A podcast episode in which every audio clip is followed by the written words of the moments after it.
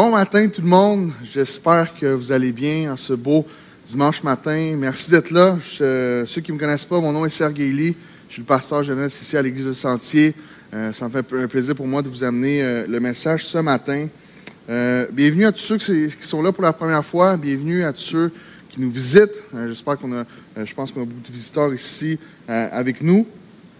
avant de commencer, j'aimerais ça dire un gros merci à toute notre équipe technique, à toute notre équipe de louanges qui ont pu préparer tous les services durant les dernières semaines.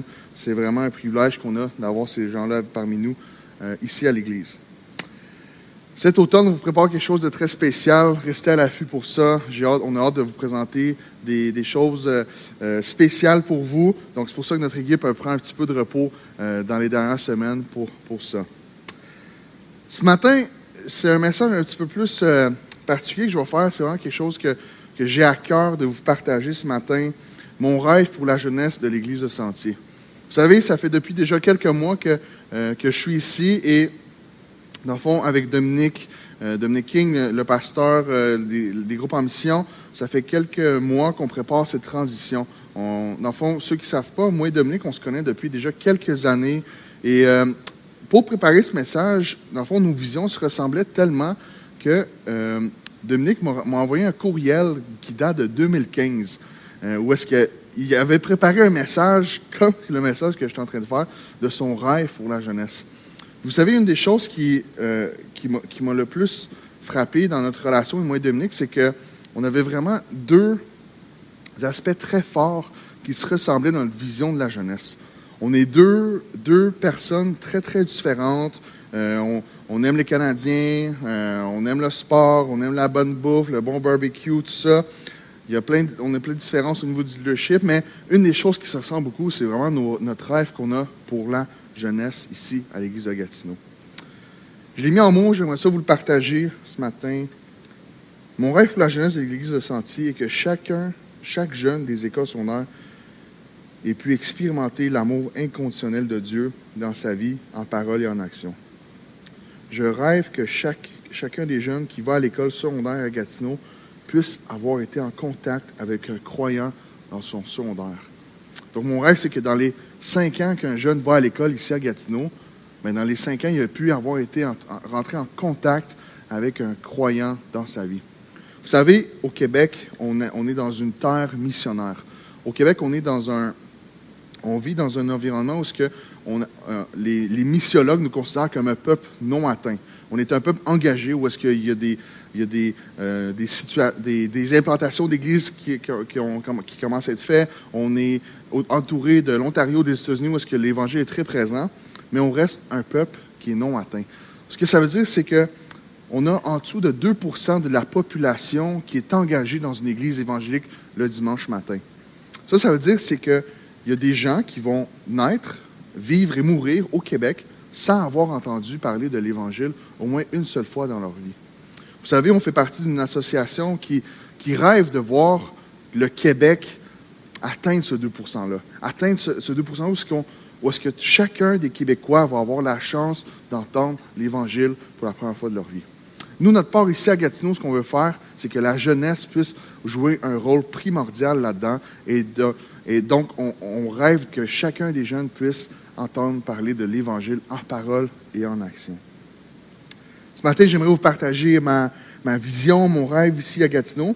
Mais avant de commencer, j'aimerais aussi vous partager des statistiques euh, qui, ont, été faites par le Fuller Youth Institute euh, aux États-Unis. Dans le fond, ils ont, euh, ils ont, mené une recherche sur les transitions des jeunes entre le secondaire et l'université. c'est une étude qui a duré plus de six ans pour, dans le fond, aider les pasteurs jeunesse, les églises, les familles, pour comment développer une foi qui dure chez leurs jeunes. Ils ont, suivi plus de 500 étudiants, et de ces 500 étudiants-là, 384 jeunes étaient des étudiants de fin, d'année au secondaire. Et là, ils ont suivi pendant les, très, très les, dans leurs trois premières années, quand ils rentraient à l'université, au cégep, au collège, euh, des 1 an, des 3 ans ou des 4 ans. Ils provenaient un peu partout des États-Unis, de des milieux très différents, des écoles privées, des écoles publiques, euh, des pensionnats, tout ça. Et voici quelques points forts qui ont ressorti, qui m'ont, vraiment frappé à l'œil. Sur, les, sur 168 jeunes qui ont fini le secondaire, qui ont grandi dans l'Église, 35% des réponses que les jeunes répondaient ne mentionnaient pas Jésus nulle part. C'est troublant de voir pour moi que des jeunes qui ont grandi sur les bancs d'école du dimanche, qui ont grandi dans l'Église, dans tous les programmes de la jeunesse, et qui font aucune référence à Jésus par rapport à des questions à leur foi. La deuxième statistique, c'est que les, chercheurs ont, réalisé que les étudiants adoptaient un évangile de gestion du péché. On va regarder un peu plus tard dans, euh, ce matin qu'est-ce que ça veut dire? Mais c'est une vue très superficielle de l'Évangile. Ils voient l'Évangile comme, comme un, uniforme ou un manteau qu'ils doivent mettre lorsque l'environnement est fait pour ça. Lorsque je vais aller à l'église, lorsque je vais aller avec des soupers avec mes parents, chez les, chez les membres d'une famille chrétienne, je vais mettre mon manteau de l'Évangile, je vais mettre mon manteau du, du, bon croyant. Mais vous savez, c'est une des raisons, c'est qu'ils voient la, la foi et la vie chrétienne comme une liste de choses à faire et à ne pas faire. Mais vous savez, les jeunes ne prennent pas cette conception de l'Évangile par hasard. Ils se font influencer par ces choses-là, par les gens qui les entourent, leurs parents, les leaders, les, autres adultes dans leur vie. Une autre statistique frappante, 40 à 50% des jeunes qui ont grandi dans l'Église locale délaissent la foi dans les trois premières années du cégep ou de l'université. La prochaine statistique, c'est que les programmes de jeunesse sont importants, mais ce qui fait la plus grande différence dans la vie des ados, c'est les relations avec les adultes dans l'Église, autres que leurs parents. Ensuite, la, la, recherche démontre que les églises et les familles pensent que leurs jeunes sont prêts à affronter les défis que la vie d'adulte euh, va arriver, mais les études montrent que les jeunes ne se sentent vraiment pas prêts pour affronter ces grosses questions de la vie-là. S'il est important d'enseigner aux jeunes les choses à faire et à ne pas faire en matière de vie chrétienne, le fait d'accorder trop d'importance au comportement peut saboter leur foi à, long terme. Vous savez, ce matin, j'aimerais ça vous partager une de mes, un de mes piliers dans la formation disciple à la jeunesse. J'en ai deux. Ces deux, ces deux rêves-là, pour moi, c'est que l'Évangile puisse être quelque chose de pertinent pour la vie de chacun des ados. Et la deuxième chose, c'est qu'ils puissent voir l'importance de l'Église locale. Vous savez, j'ai commencé à m'impliquer dans, le ministère jeunesse à l'âge de 18 ans.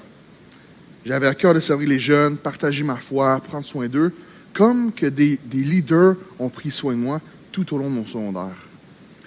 Vous savez, il n'y a, a pas beaucoup de messages que je me rappelle de mon secondaire, pas d'enseignements qui m'ont comme vraiment frappé n'y a pas vraiment d'activité que je fais OK, ça, ça a vraiment changé ma vie.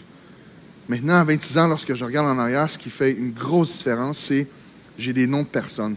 J'ai des leaders qui sont impliqués dans ma vie, qui ont pris soin de moi, qui sont venus me chercher, qui me rapportaient tard chez nous le soir.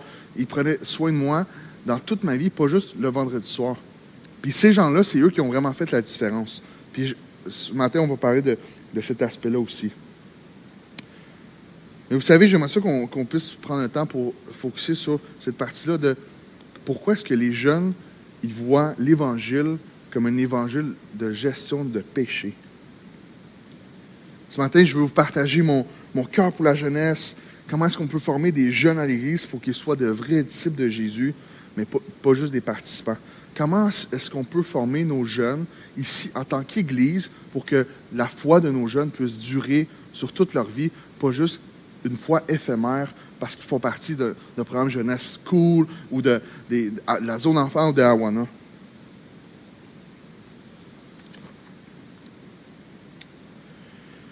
Je me suis fait baptiser lorsque j'avais 15 ans. Puis je crois pour moi c'était une décision sincère de suivre Dieu et que la bonne nouvelle de Jésus-Christ était une bonne nouvelle pour moi. Par contre, c'est seulement vers l'âge de 18 19 ans que j'ai vraiment saisi le, plein sens de l'évangile de Jésus dans ma vie. Pas seulement comme une, bonne nouvelle pour moi qui me sauvait de mes péchés dans le passé ou qui me donnait une porte de, sortie euh, dans la vie éternelle pour le futur, mais vraiment que l'Évangile fasse, un sens et une différence dans mon quotidien à tous les jours. Vous savez, j'ai, euh, ça fait des années que, je fais des recherches sur, sur le ministère jeunesse dans l'Église locale, ou le ministère jeunesse dans, la, croissance de, nos adolescents et de, nos jeunes adultes. Et j'essaie toujours de trouver euh, euh, les meilleures techniques, ou j'essaie vraiment de, toujours suivre, euh, d'être pertinent pour les jeunes et de vraiment porter attention à, ce qui se passe. Vous savez, j'ai étudié en marketing et puis pour moi, c'est très... Je suis très sensible à tout ce qui se passe sur euh, les réseaux sociaux, sur toute la psychologie en arrière de, tout ce qu'on fait. Et pour moi, c'est le plus beau message qu'on peut avoir quand même dans, dans toute la, comment je dirais, dans tout le monde entier, c'est vraiment la différence que l'Évangile fait au quotidien dans nos vies.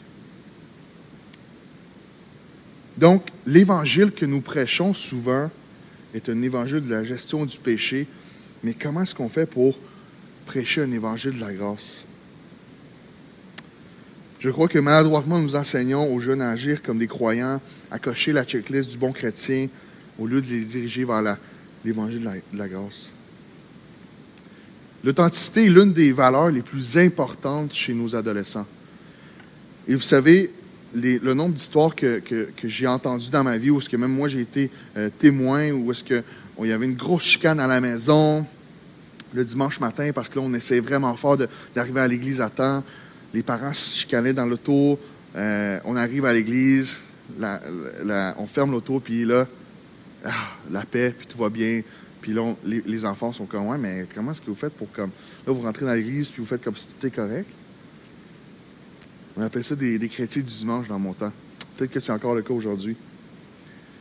Mais souvent, les gens autour de nous vont percevoir le christianisme, surtout nos, enfants et nos adolescents, un christianisme trop souvent perçu comme un, une liste de choses à faire et être plutôt que la foi qu'on place en Jésus, quand nous ne sommes pas capables de remplir cette liste de choses à faire. On essaie vraiment d'être la meilleure personne possible. On essaie de, lire notre Bible à tous les jours, de prier à tous les jours, de, de prier avant les repas, de ne pas faire le péché, de péché, être une bonne personne à l'école, tout ça. Mais plus le temps avance, plus ça devient de plus en plus lourd.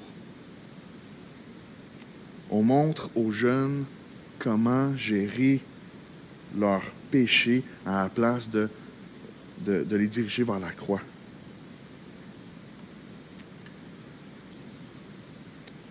un des, des livres qui m'a le plus influencé dans ma, dans ma formation en tant que euh, leader jeunesse, c'était euh, comment avoir une jeunesse centrée sur l'Évangile. Puis il a dit une phrase qui m'a vraiment, ça m'a vraiment parlé. En fond, il expliquait le ministère jeunesse comme que tous les responsables jeunesse, tous les gens qui sont impliqués dans la vie des ados, ils disent, nous souhaitons ardemment voir Dieu guérir, racheter et libérer les jeunes les, les, les, ados qui font confiance à Jésus personnellement et nous souhaitons ardemment voir Dieu faire naître, faire naître quelque chose de beau et de rédempteur dans ce monde brisé à travers leur vie alors qu'ils témoignent de leur Sauveur. Mon rêve est de pouvoir permettre aux jeunes de goûter au repos que Jésus promet. Ce repos en lui où on trouve la paix, la grâce, l'amour. Nous vivons tellement dans une société de performance que souvent, ça vient infecter notre vision du christianisme. Vous ne savez pas le nombre de fois que je vois des adolescents avoir peur de venir à l'église, à la jeunesse, parce qu'ils ne sont pas assez bons ou parce qu'ils ont vraiment une semaine difficile. Ça m'attriste vraiment qu'ils perçoivent qu'ils doivent être une bonne personne pour venir à l'église. Tandis que quand on lit la Bible, c'est complètement le contraire. On est dans ce mode de faire, faire, faire à la place d'être et de saisir pleinement cet amour que Dieu a envers nous. Cette semaine, en préparant mon message, j'ai une phrase qui allait comme suit. L'Évangile est le repos. L'Évangile veut dire que Jésus a porté le fardeau de nos vies. L'Évangile veut dire que je n'aurai plus jamais à prouver quoi que ce soit parce que Jésus l'a prouvé à la croix. ça m'a vraiment rentré dedans de savoir qu'il y a des adolescents, pas juste ici, mais dans plusieurs églises, qui veulent, qui ne se sentent pas assez bons pour venir à l'église, qui ne se sentent pas assez bons pour venir puis partager dans les choses qui ont manqué cette semaine. Ça m'a fait mal de savoir qu'on n'était pas assez gracieux envers eux pour les aimer comme qu'ils étaient, comme que Jésus nous aime. L'un des livres qui m'a le plus influencé dans ma vision théologique, c'est le livre de Le Dieu prodigue de Tim Keller. Il explique la parabole du fils prodigue et il parle de l'histoire de Jésus. Vous savez, quand que, euh, Jésus est en train de raconter cette parabole-là, il y avait des pécheurs et il y avait des pharisiens qui, s'amenaient pour écouter ce que, euh, ce que Jésus venait dire. Puis Jésus, dans le fond, il, amenait des, euh, la foule qui venait avec lui, ce n'était pas les gens qu'on voyait d'habitude dans les églises ou dans les synagogues dans ce temps-là. Et là, les, les, pharisiens, dans le fond, ce qu'ils disaient, c'était comme, voyons non, pourquoi est-ce qu'ils euh, sont là, eux autres? Ils ne viennent jamais le dimanche euh, à nos synagogues, ils ne viennent jamais écouter nos, messages. Ils doivent sûrement dire, Jésus doit sûrement juste leur raconter ce qu'ils veulent entendre, puis juste ça. Puis là, Tim Keller finit ce chapitre-là en disant, l'enseignement de Jésus attirait les impies tout en offusquant les religieux de son temps qui croyaient à la Bible. En règle générale, nos communautés aujourd'hui sont bien éloignées d'un tel phénomène. Le genre de personnes que Jésus attirait ne fréquentent guère les églises actuelles, même celles d'avant-garde.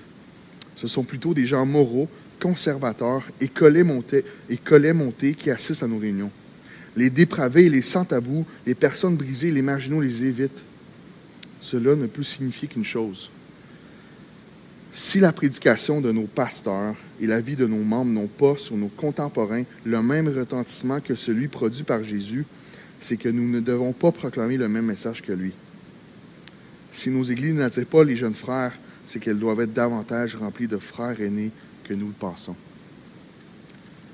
Mon rêve ici, à l'Église de Sentier, c'est de voir des jeunes qui l'ont rough, des jeunes qui trouvent ça pas facile, la vie ici sur Terre des jeunes qui sont en dépression, des jeunes qui vivent de l'anxiété, des jeunes qui vivent de l'abus, des jeunes qui sont délaissés, qui ne sont pas acceptés, avoir une place dans chacune des chaises qu'il y a ici ce matin.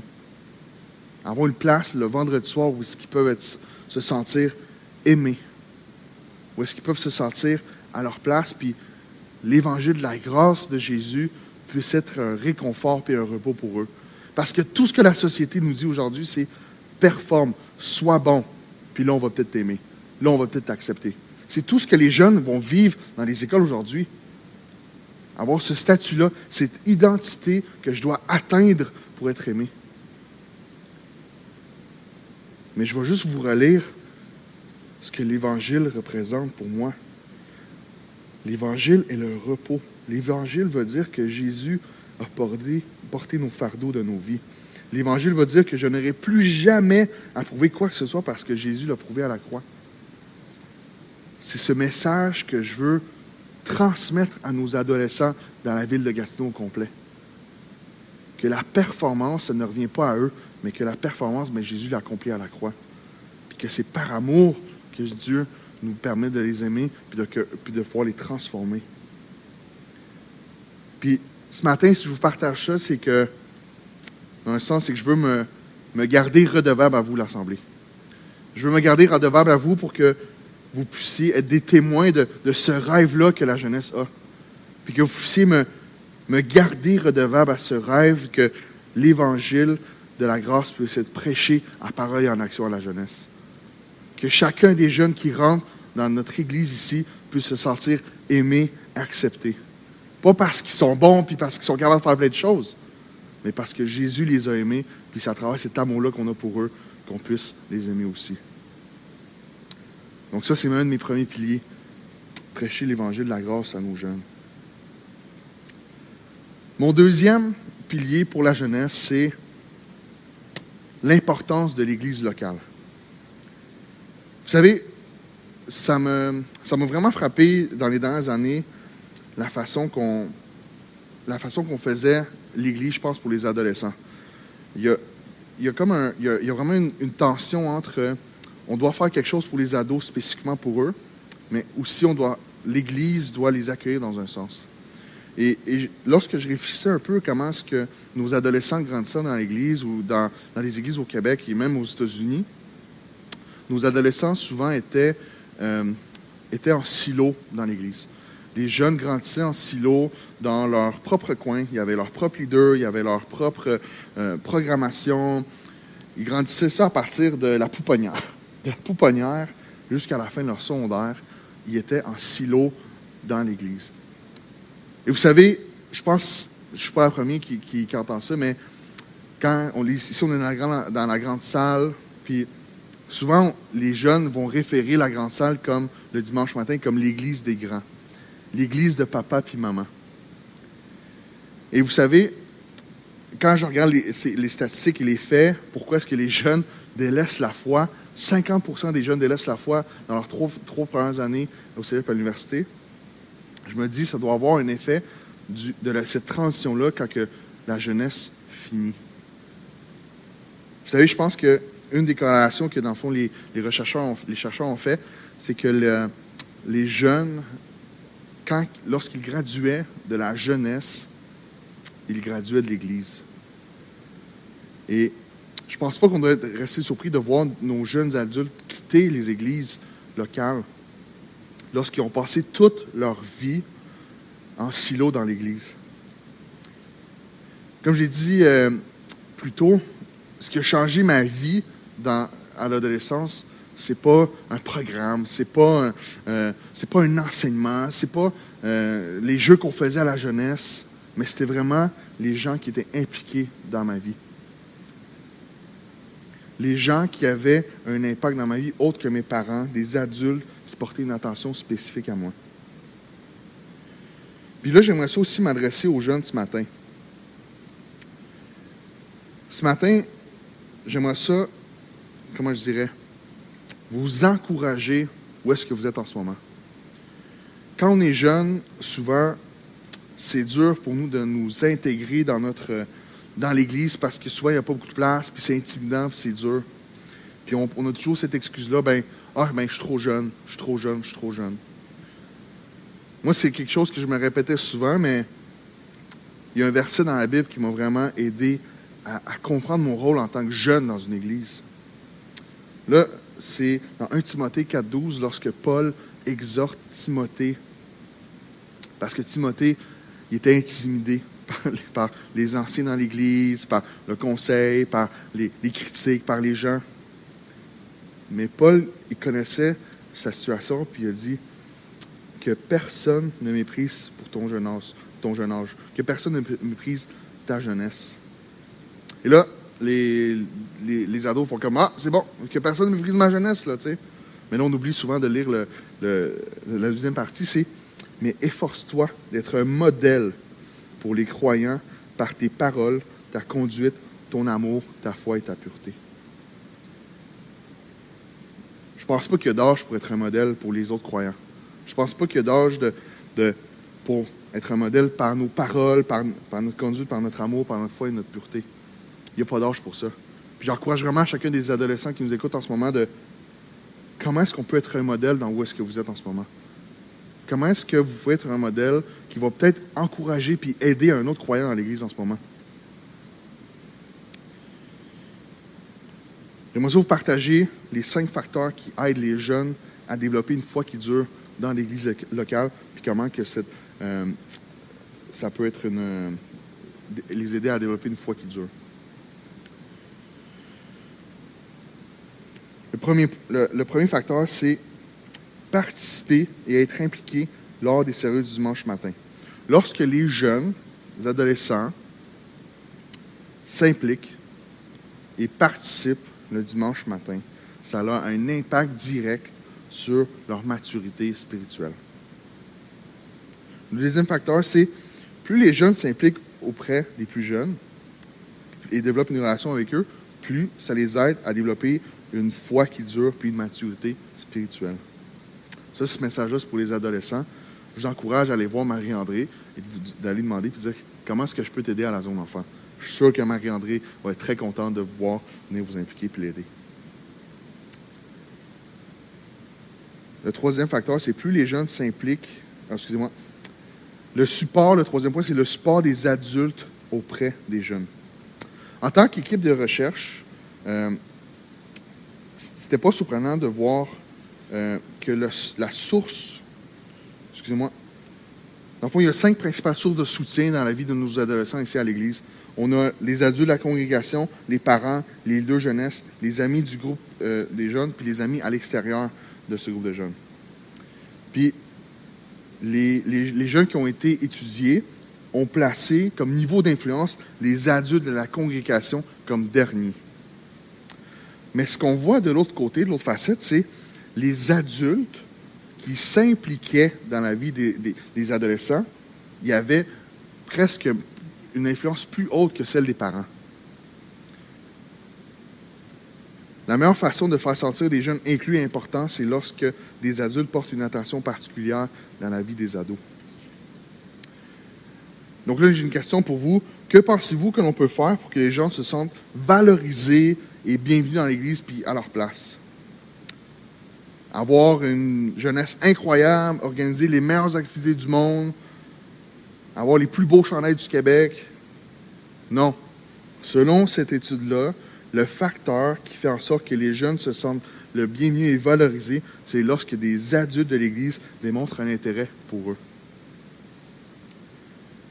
Le ratio que moi, je recherche toujours à, à, la jeunesse, c'est lorsque j'ai cinq jeunes qui, je rajoute à, la jeunesse, j'aimerais ça avoir un leader qui se rajoute. Donc, avoir cinq jeunes pour un leader.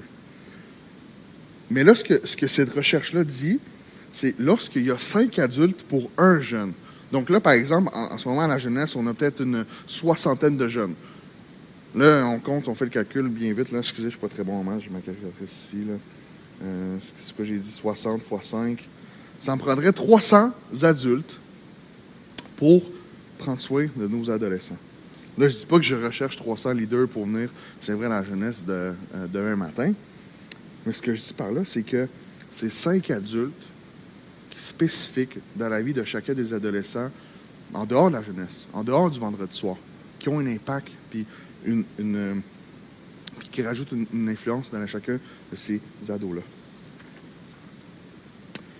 Vous savez, je veux vous encourager ce matin à faire que notre Église locale puisse pas juste être une Église de papa puis maman puis l'Église des grands. Je rêve que notre Église ici soit remplie d'ados, pas juste parce que les parents les ont forcés, mais parce qu'ils ont vraiment un désir d'être là, de louer Dieu et d'entendre la parole de Dieu. Je prie que ces adolescents-là puissent développer une, foi qui dure pour toute leur vie, mais les, les années les plus importantes, c'est à l'adolescence. Puis, je pense que les seules fois qu'on a une salle remplie d'adolescents, c'est le vendredi soir ou lorsqu'il y a des choses spéciales qui se passent, des, dimanches jeunesse. Je prie que ces dimanches jeunesse-là ne deviennent pas juste des dimanches jeunesse, euh, euh, comment je dirais, ponctuels, mais que ça puisse faire partie notre culture d'église, que les jeunes fassent partie de l'église des grands. Que l'église de Sentier ne soit pas reconnue pour juste l'église des grands, mais une église où il y a des jeunes qui sont partout. Mais ça, des fois, ça, prend un coup, ça, coûte un prix. Ça coûte un prix d'avoir des ados qui s'impliquent partout. Je ne sais pas si vous le savez, mais les adolescents ne sont pas parfaits.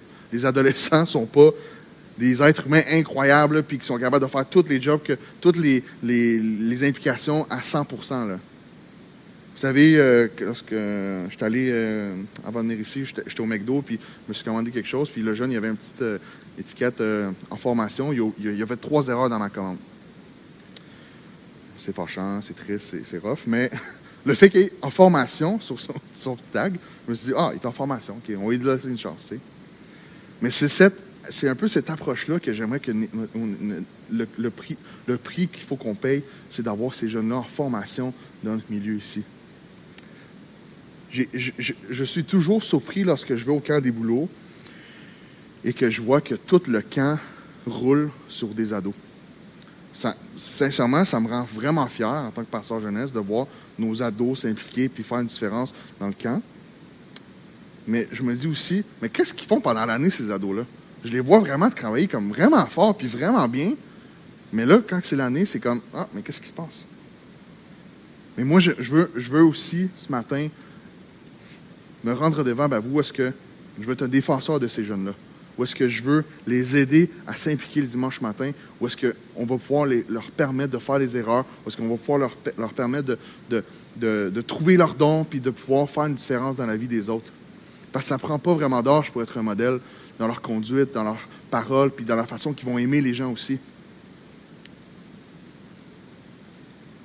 Lorsque je parle des cinq adultes euh, pour un, jeune, là, je dis pas que lâchez votre job et faites ça à 100 là, mais moi, les gens qui ont fait une grande différence dans ma vie, c'était simplement des petites choses. Des, des Hey, salut, comment tu vas aujourd'hui? Bonne fête. Hey, j'ai lu ce livre-là, j'ai passé à toi.